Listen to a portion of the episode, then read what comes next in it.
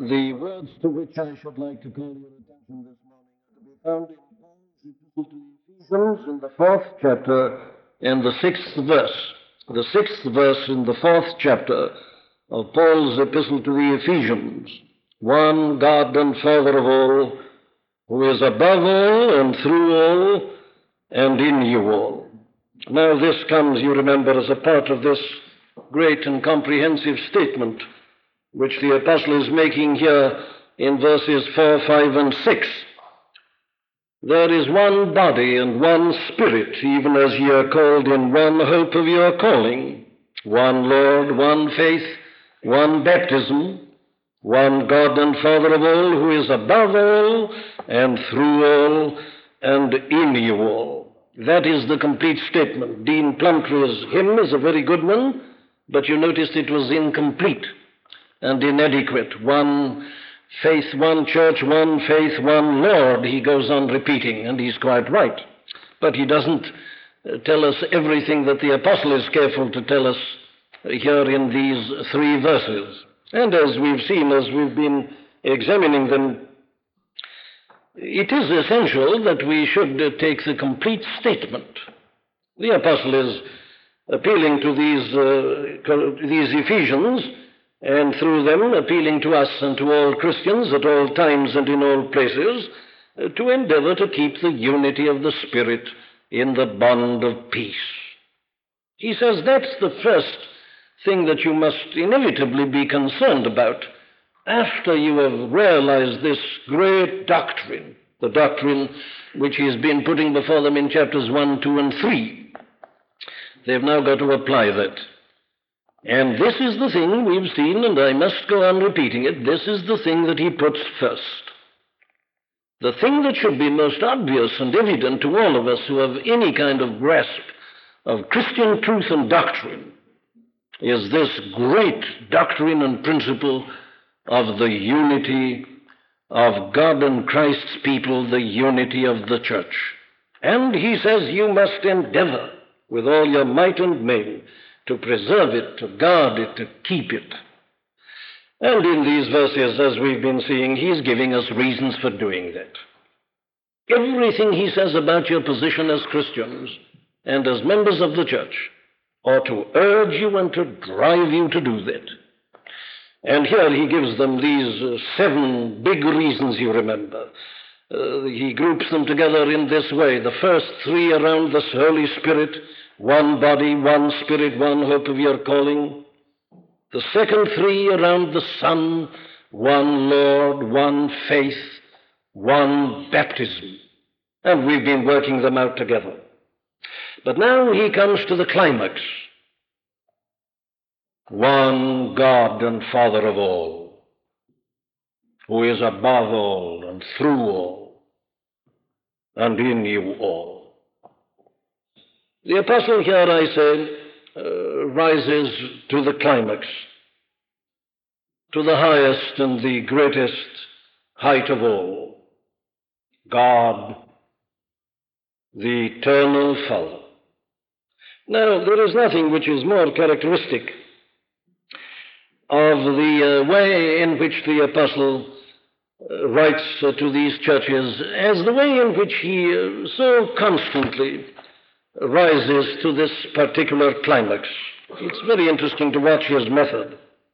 He has another one, uh, for instance, which is almost identical in the 11th chapter of the Epistle to the Romans, where he's been outlining the great course of the church and showing how there was a temporary blindness had fallen upon Israel, and yet that God's great purpose was ever sure. So he goes on and says, Oh, the depth of the riches both of the wisdom and knowledge of God.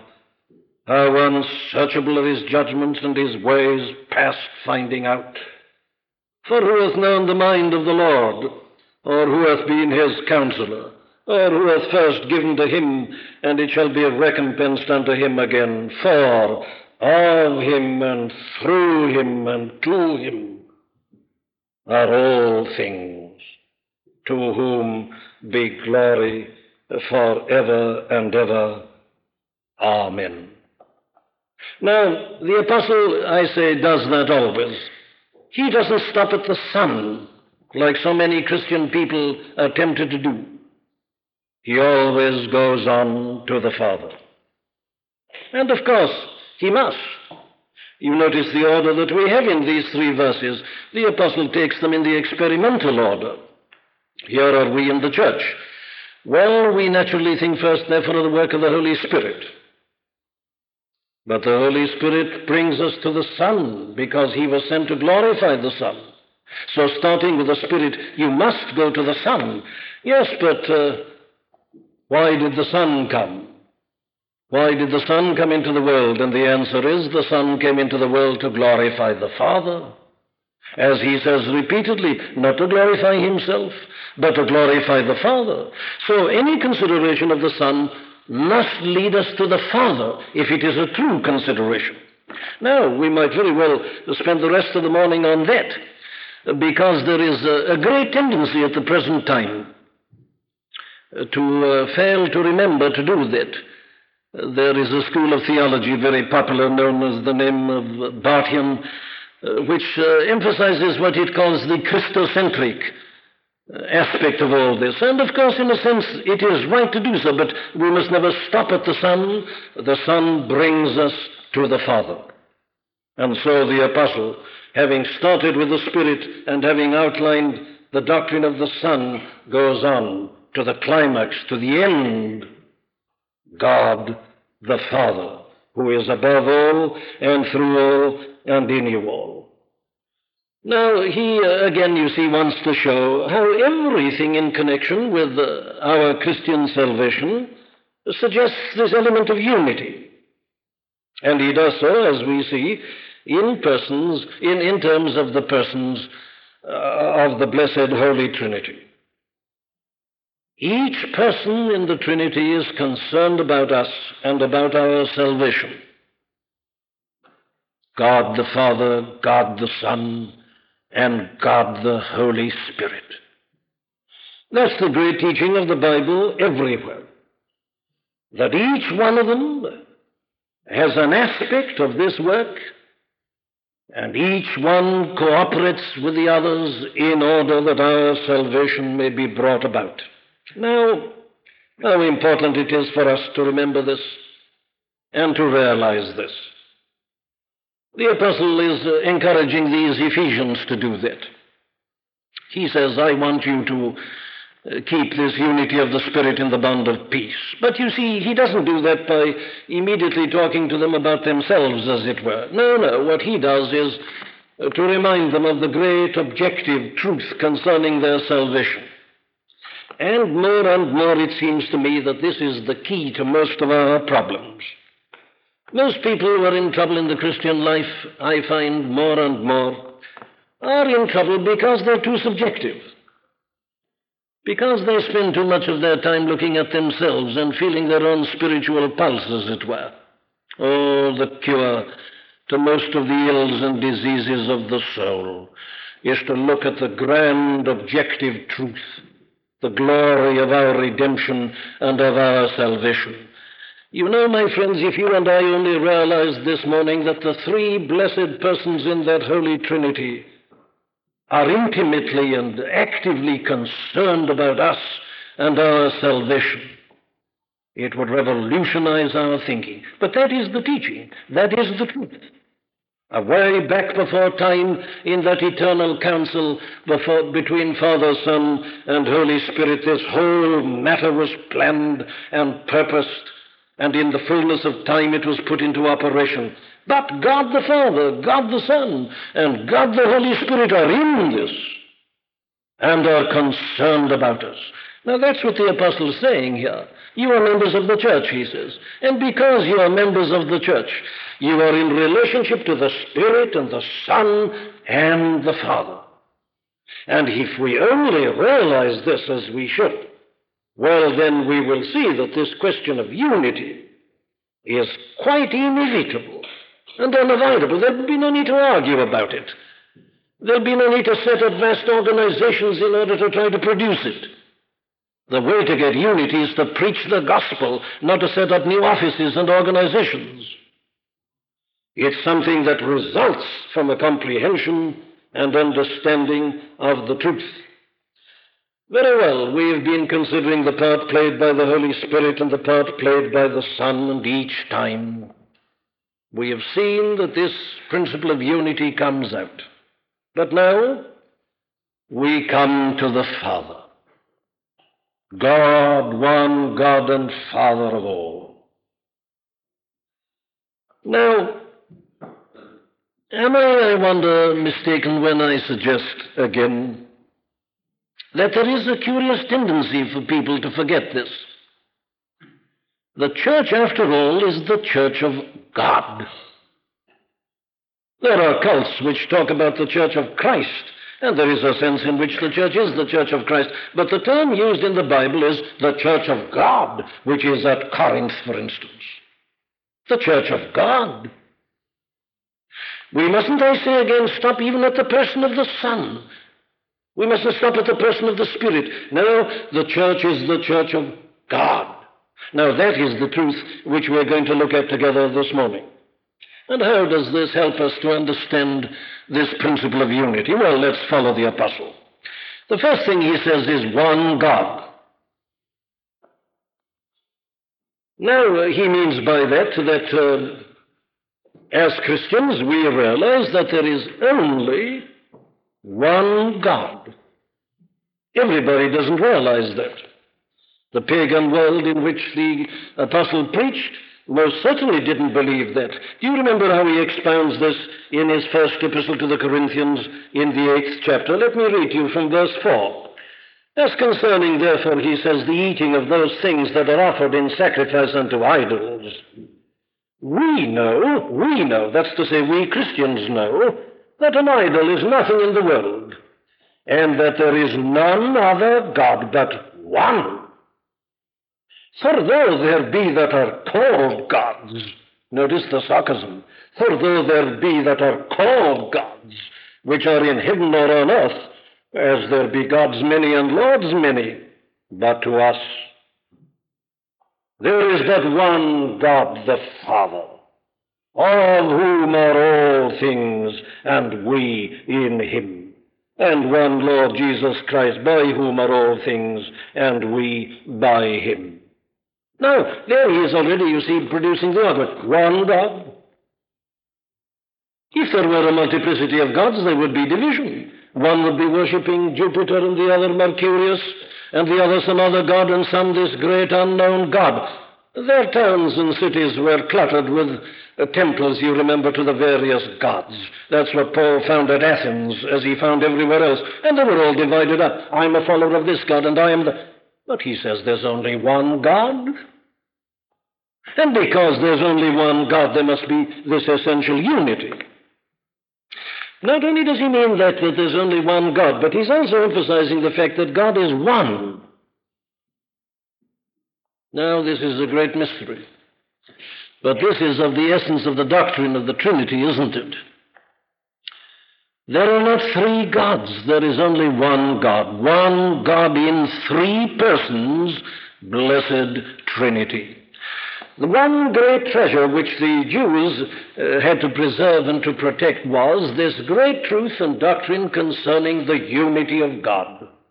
God is one.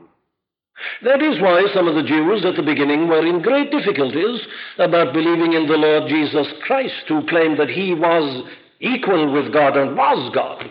They said that means two gods. No, it doesn't. Now, don't try to understand this. You won't. Nobody can. But it's just the truth as we find it in the scriptures. God is one. One Godhead, but three persons in the Godhead. Not three gods. Not tritheism. Monotheism Three persons in the one and eternal Godhead. Now, that is obviously in the mind of the apostle here. We recognize uh, the Spirit, we recognize the Son, we recognize the Father. But we say that the three are one. And of course, you can't read your scriptures without seeing that clearly. We read that the Spirit is in us, that Christ is in us, that God is in us, Uh, we read that uh, the, the, the, Spirit has done certain things. You read elsewhere that Christ has done the same thing. You read that the Father has done the same thing. Well, that's just a way of emphasizing this truth that the three are one in this great eternal Godhead. Three persons. God in three persons. Blessed Trinity. It's a Trinity in unity. It's a triunity, if you like. Well, now that again, of course, em- enforces and emphasizes this same principle again of unity. As the three persons are one, so we who worship them and belong to them are of necessity one likewise. We endeavor, therefore, uh, to keep the unity of the Spirit in the bond of peace by looking at and trying to understand and being amazed at this wonderful doctrine of the Trinity. But now let us deduce certain more practical uh, conclusions from this. One God, he says, well, why? Well, for this reason that the end and object of salvation is to bring us to God. You remember how the Apostle Peter puts that in his first epistle? He says that Christ died for us that he might bring us to God. Isn't it extraordinary that one has to go on repeating and emphasizing this? The end of salvation is not to bring us to the Lord Jesus Christ. The Lord Jesus Christ came into this world and did all he did to bring us to God, to God the Father.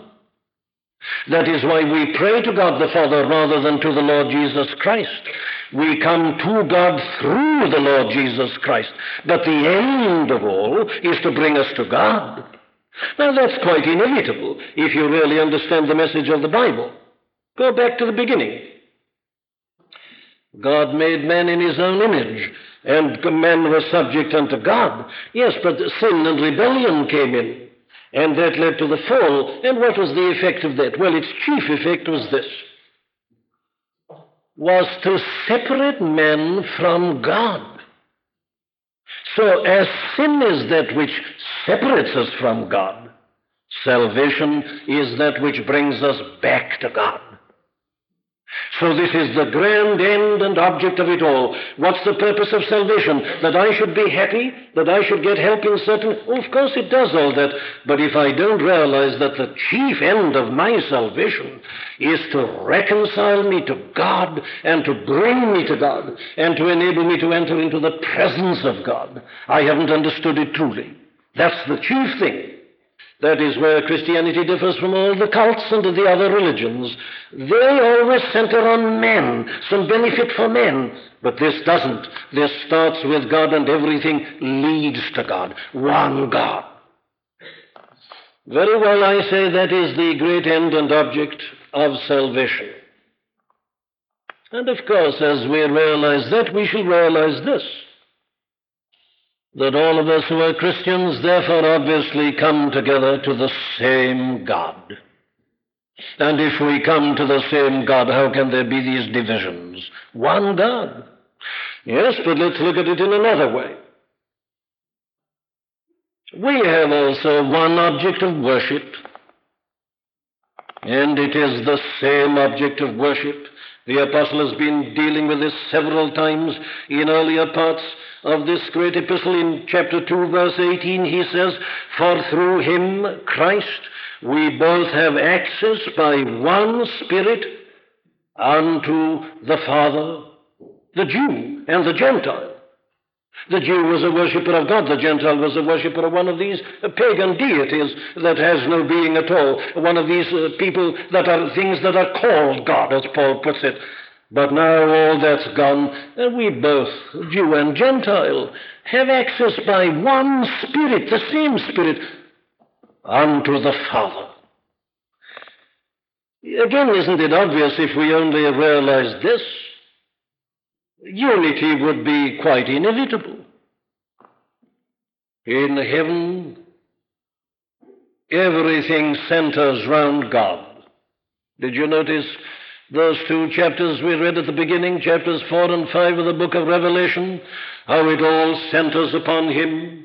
The beasts and the elders, the voices, everything, all the angels, there's a center, and everything converges on the center. And who is in the center? God, the eternal Father. Before him the angels veiled their faces. There's perfect harmony in heaven. That is what makes heaven heaven. There's no disunity, there's no discord. Everything is in unison, everything is in harmony. God is all, and all are worshipping Him and bowing before Him. God at the center, and there it is bliss and joy and perfection. But Paul says, even while you were here on earth, you were all worshipping this one God. And you know, if you and I only had the realization of the presence of God, all divisions and distinctions and all schisms would immediately vanish and disappear. In the presence of the glory of God, everything would just pale into insignificance, and we'd be lost in wonder, love, and praise. One God. We worship Him, the only God, and we all do. There's no need to argue about unity. It's to realize that that makes unity. But not only that, we can put it like this also. It is to this one and same God that we're all going. We are now on earth, we're in the church. Our salvation reconciles us to Him. It enables us to worship Him. Yes, but we are moving. We're not static. We are but strangers and pilgrims in this world. We are marching to Zion. And where are we going? Well, we are all going to meet and to see the same God. Blessed are the pure in heart, for they shall see God. That's what we're going on to. Let's see how our hymn puts it. One, the gladness of rejoicing on that far eternal shore, where the one Almighty Father reigns in love forevermore. Oh, that we might realize that we are all thus under God and all going to God, and there's only one, and it's the same God, and nothing else matters. One God. Yes, but he doesn't leave it at that. He says, one God and Father of all. Now, what does he mean by this? Here we've got to be very careful. One God, he says, and Father of all, who is above all and through all and in you all. Now, it's very important here to realize that this word all is not in the neuter gender. It's in the masculine gender. That's tremendously important for this reason. When he says God and Father of all, he doesn't mean all things. He doesn't mean the creation, the universe, the cosmos, and all its denizens and peoples. He doesn't mean all things. He means all persons. Ah, but wait a minute. Does that then mean literally all persons, every single individual who has ever lived or ever will live? Now, there are people who are prepared to say that it does mean that, and they think they find in this verse an argument for what they call the universal fatherhood of God. That God is the Father of all, and that we as Christians mustn't confine God's fatherhood to ourselves. Uh, but is that so? Well, let's look at it. One God and Father of all, who is above all and through all and in you all. What is the apostle writing about? Well, he is writing about the church. He is not writing here about the world. He is writing to those who belong to a body, to those who are in Christ. He is writing to Christian people uh, to whom, whom he is exhorting to endeavor to keep the unity of the Spirit in the bond of peace. He's not thinking about the world at all. He's thinking about those who've been gathered out of the world, incorporated into the body of Christ, and are members of this mystical body. So the whole reference, the whole context, is to Christian people only. The all covers all Christians and nobody else. Not only that, the very last phrase here, and in you all, ought to be enough to settle it once and forever. That is never a statement that is made about the unbeliever, the non Christian. God is only in the believer, in the Christian. But to go further and give a clinching final proof, the next verse, the seventh verse, I think establishes it beyond any doubt whatsoever that the apostle is talking about the church. But, he says, unto every one of us is given grace according to the measure of the gift of Christ. And he goes on uh, to deal with the division of gifts and of labors within the body of the church. So the whole time, from the very beginning, he is confining his attention only to the church, to Christian people, and is not saying anything whatsoever about those who are outside.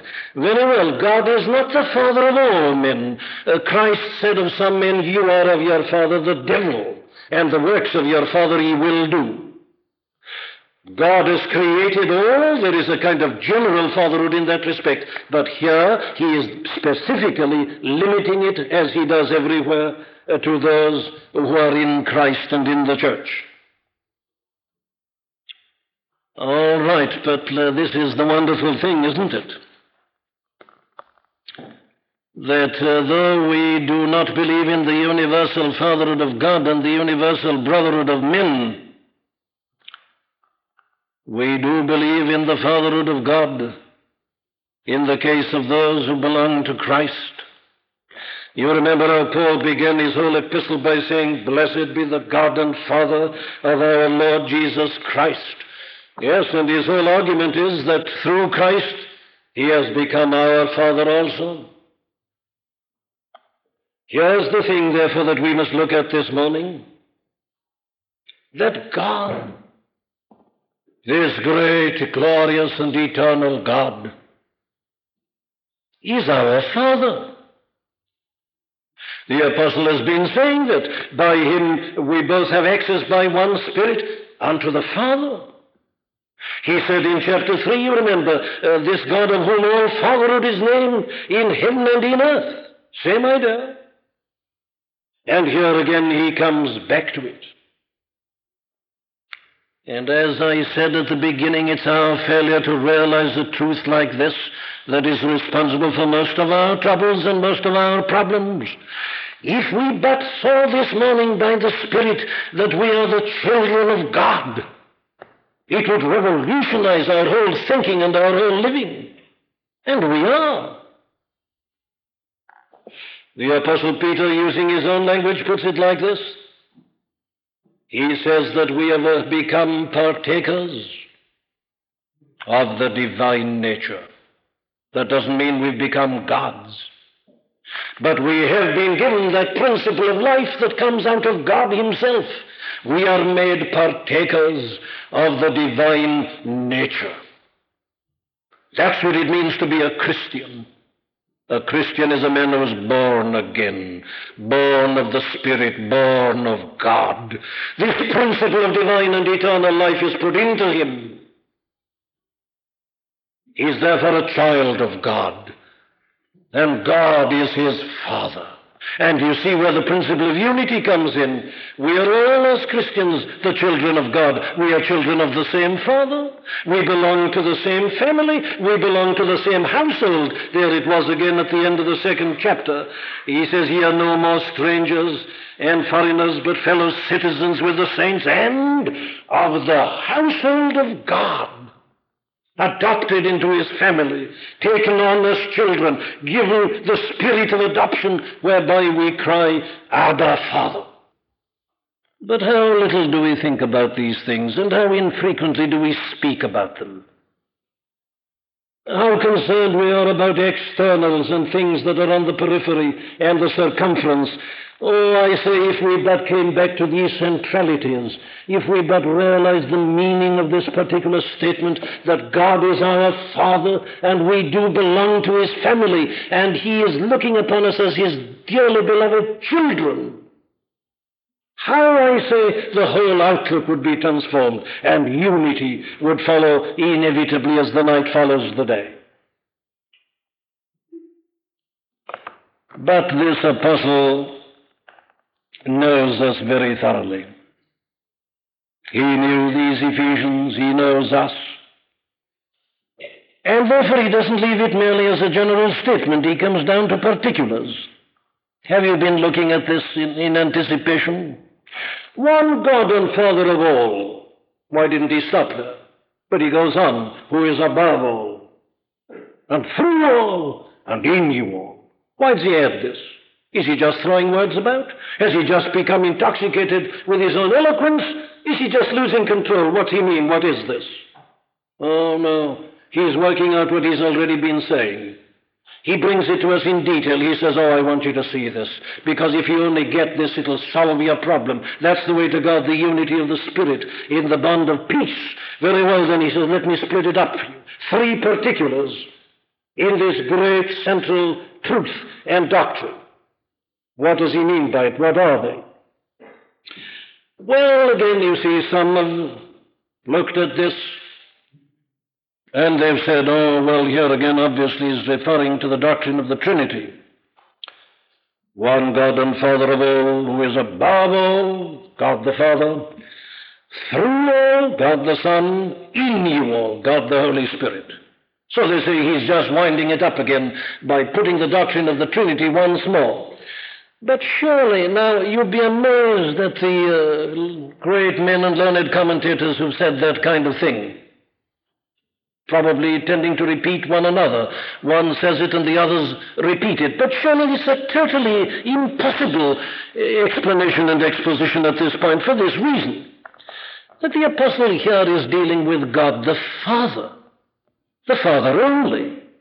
It is one God and Father of all, who is above all. He is above all. He is through all, and He is in you all. He's already dealt with the Spirit, he's already dealt with the Son. He's dealing now with the Father. And these three statements are statements with respect to the Father. What then does he mean? Well, I think that the answer is perfectly simple. Uh, Paul has already been giving us an exposition of what he means here in the first three chapters. Let me show you. The first thing he says about God the Father is that he is above all. What does this mean? Well, this means that God is over all. It is a reference to the supremacy of God the Father, to the exaltation of God the Father to the fact that in the economic trinity, if you like, God the Father is supreme, and the Son has subordinated himself to the Father, though he was co-equal and co-eternal with him, he has subordinated himself to him in the work of salvation, and the Spirit has subordinated himself to the Son and to the Father. But the Father is over all. He is exalted above all. His is the final supremacy. But to what does this refer? Does it refer to the fact that God is the creator? That God is supreme over the whole universe and cosmos? Well, that is perfectly true, but the apostle doesn't mean that here. What does he mean here? Oh, he's thinking in terms of the church. And when he says that God the one Father is above all, he means above all in the church and to the church and to the redeemed. What then is the meaning? It's this, surely that in this whole matter of the church, in the matter of the redeemed, in the case of you and myself, and all of us who are in this body of Christ and in this blessed unity, God the Father is the originator of it all. Above all, it is His grand purpose. It was His design now let me show you how the apostle has already been saying all this and expounding it to us. Go back again to chapter 1, verse 3. Blessed, he says, be the God and Father of our Lord Jesus Christ. That's where he begins, you see. And that is where you must begin. He's about to expound Christian doctrine. He's about to unfold the, the, amazing thing that God has done in the church. Well, who's done it? Blessed be the God and Father of our Lord Jesus Christ. It starts with him. But listen to him as he goes on. Verse 4 according as He, God the Father, hath chosen us in Him, God the Son, before the foundation of the world. Verse 5 having predestinated us unto the adoption of children by Jesus Christ to Himself, God the Father. He's thought of it, He's planned it, He's purposed it, it all comes from Him. And then you notice this significant phrase at the end of verse 5 according to the good pleasure of His will. That's it. Above all, the will of God. It is God who thought it, conceived it, planned it, originated it, designed it, overall, above all. But then he puts it still more explicitly in verses 9 and 10. Having made known unto us the mystery of his will, according to his good pleasure which he purposed in himself. What a conception! Do you remember it? That this great eternal God in his glory and infinity and ineffability should have purposed in himself to look at you and to redeem you and to take you out of sin and Satan and hell and put you into the body and adopt you into his own family. He did it himself according to the purpose of his own will, according to his good pleasure which he purposed in himself. God, the Father above all, He's over all. And what was the purpose? Well, here it is in verse 10 that in the dispensation of the fullness of times, He, God the Father, still might gather together in one all things in Christ, both which are in heaven and which are on earth, even in him. Well, now there it is, you see, perfectly plain and clear. The apostle is here in chapter 4 dealing with the question of unity, isn't he? And he says here's an argument about unity. One God and Father of all who is above all. Yes, and being above all and in his plan and his purpose, this is what he has decided that he is going to reunite, to gather together in one all things. Why, says Paul, there's no need to argue or appeal about unity if you have realized what is the purpose of God the Father who is above all, and if you realize that his purpose is to reunite, to head up again in one that which has been scattered and divided by sin. Why, disunity and schism will be utterly impossible. You'll never allow yourself at any moment to be in a position in which you are causing division. God's whole purpose is to reunite. He is above all, and He has planned and He has purposed this gathering together again. But He says, secondly, He is not only above all, but He's through all. What does this mean? Well, He means that He acts through all. He is energetic all. This, through all, if you like, is an account of God's providence. In other words, I can put it to you like this. What he is saying here that it is God who pervades the whole life of the church and ultimately sustains it. It is the energy of God that has brought the church into being and keeps the church in being and will hold it in being until the end. Well, let the apostle expound himself. You've got it all at the end of chapter 1. Do you remember that having thanked God for these Ephesians, he tells them that he's praying for them. And what's he pray for them? Well, here, that the eyes of your understanding being enlightened, that ye may know what is the hope of his calling, and what the riches of the glory of his inheritance in the saints, and, listen to this,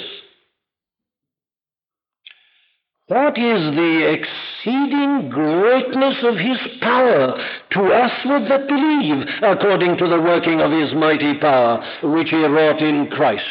Do you remember it?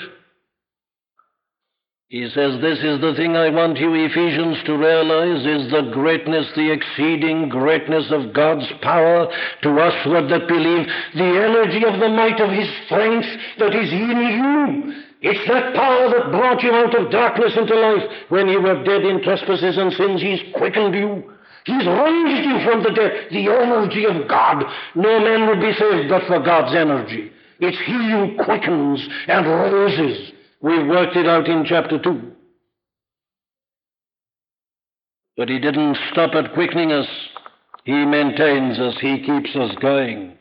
And there's nothing more important, says Paul to these Ephesians, than that you should know this exceeding greatness of his power to usward that believe. And you see, it's in all of us, the same energy, the same life, the same power. It's in us all. It's one. We are being driven, if you like, by the same energy, the same engine.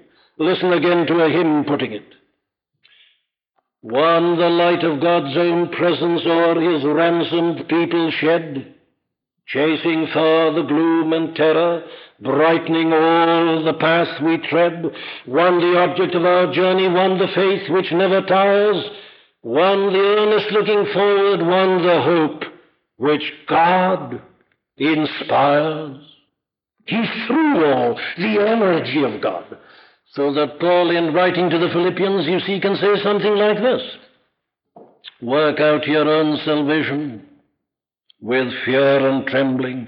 For it is God that worketh in you both to will and to do of his good pleasure, the energy of God in sanctification in everything. He's through all. He's above all. He's through all. And finally, he is in you all. Most amazing thing of all. You see, it means nothing less than this that God the Father, like God the Son and God the Holy Spirit, is in us. We've seen it in chapter 2.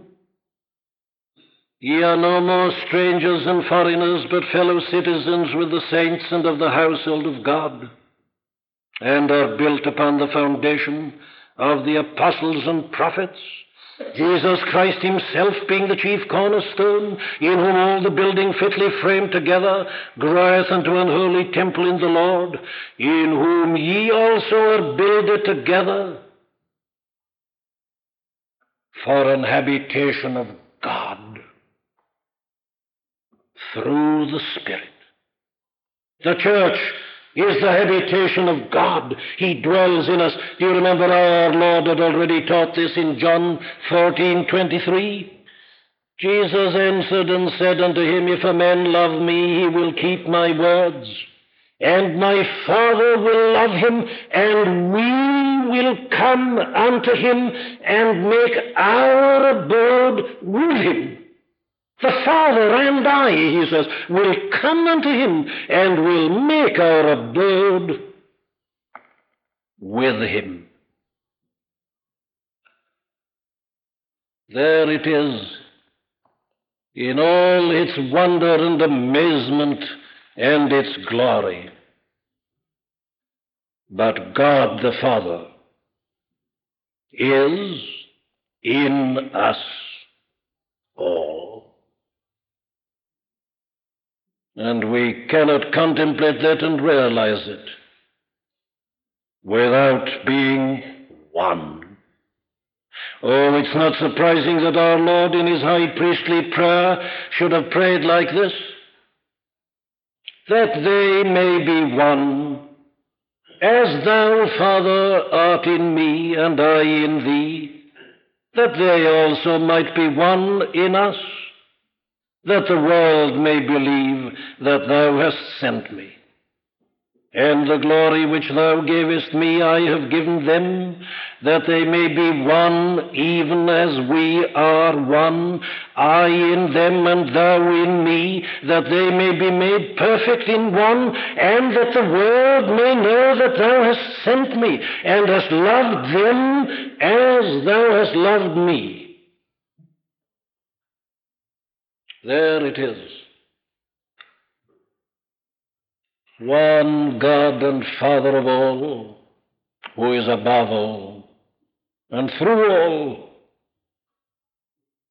and in you all, that the world outside might know that God sent the Son to redeem us and that He loves us even as He loved the Son.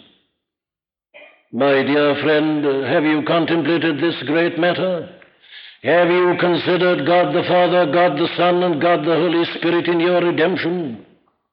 Have you seen that to realize this makes us one? Oh, that we might catch this vision, might see something of it this morning.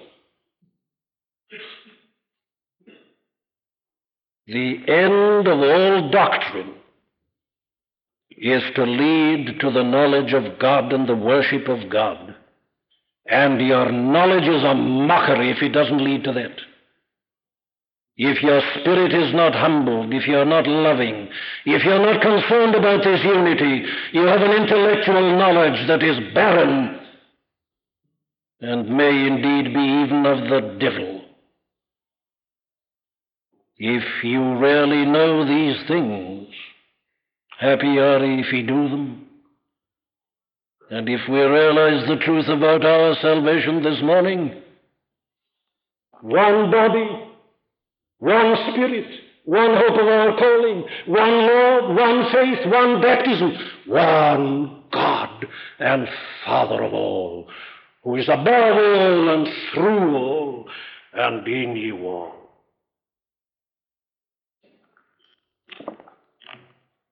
I can understand the angels bowing and veiling their faces. Let us do so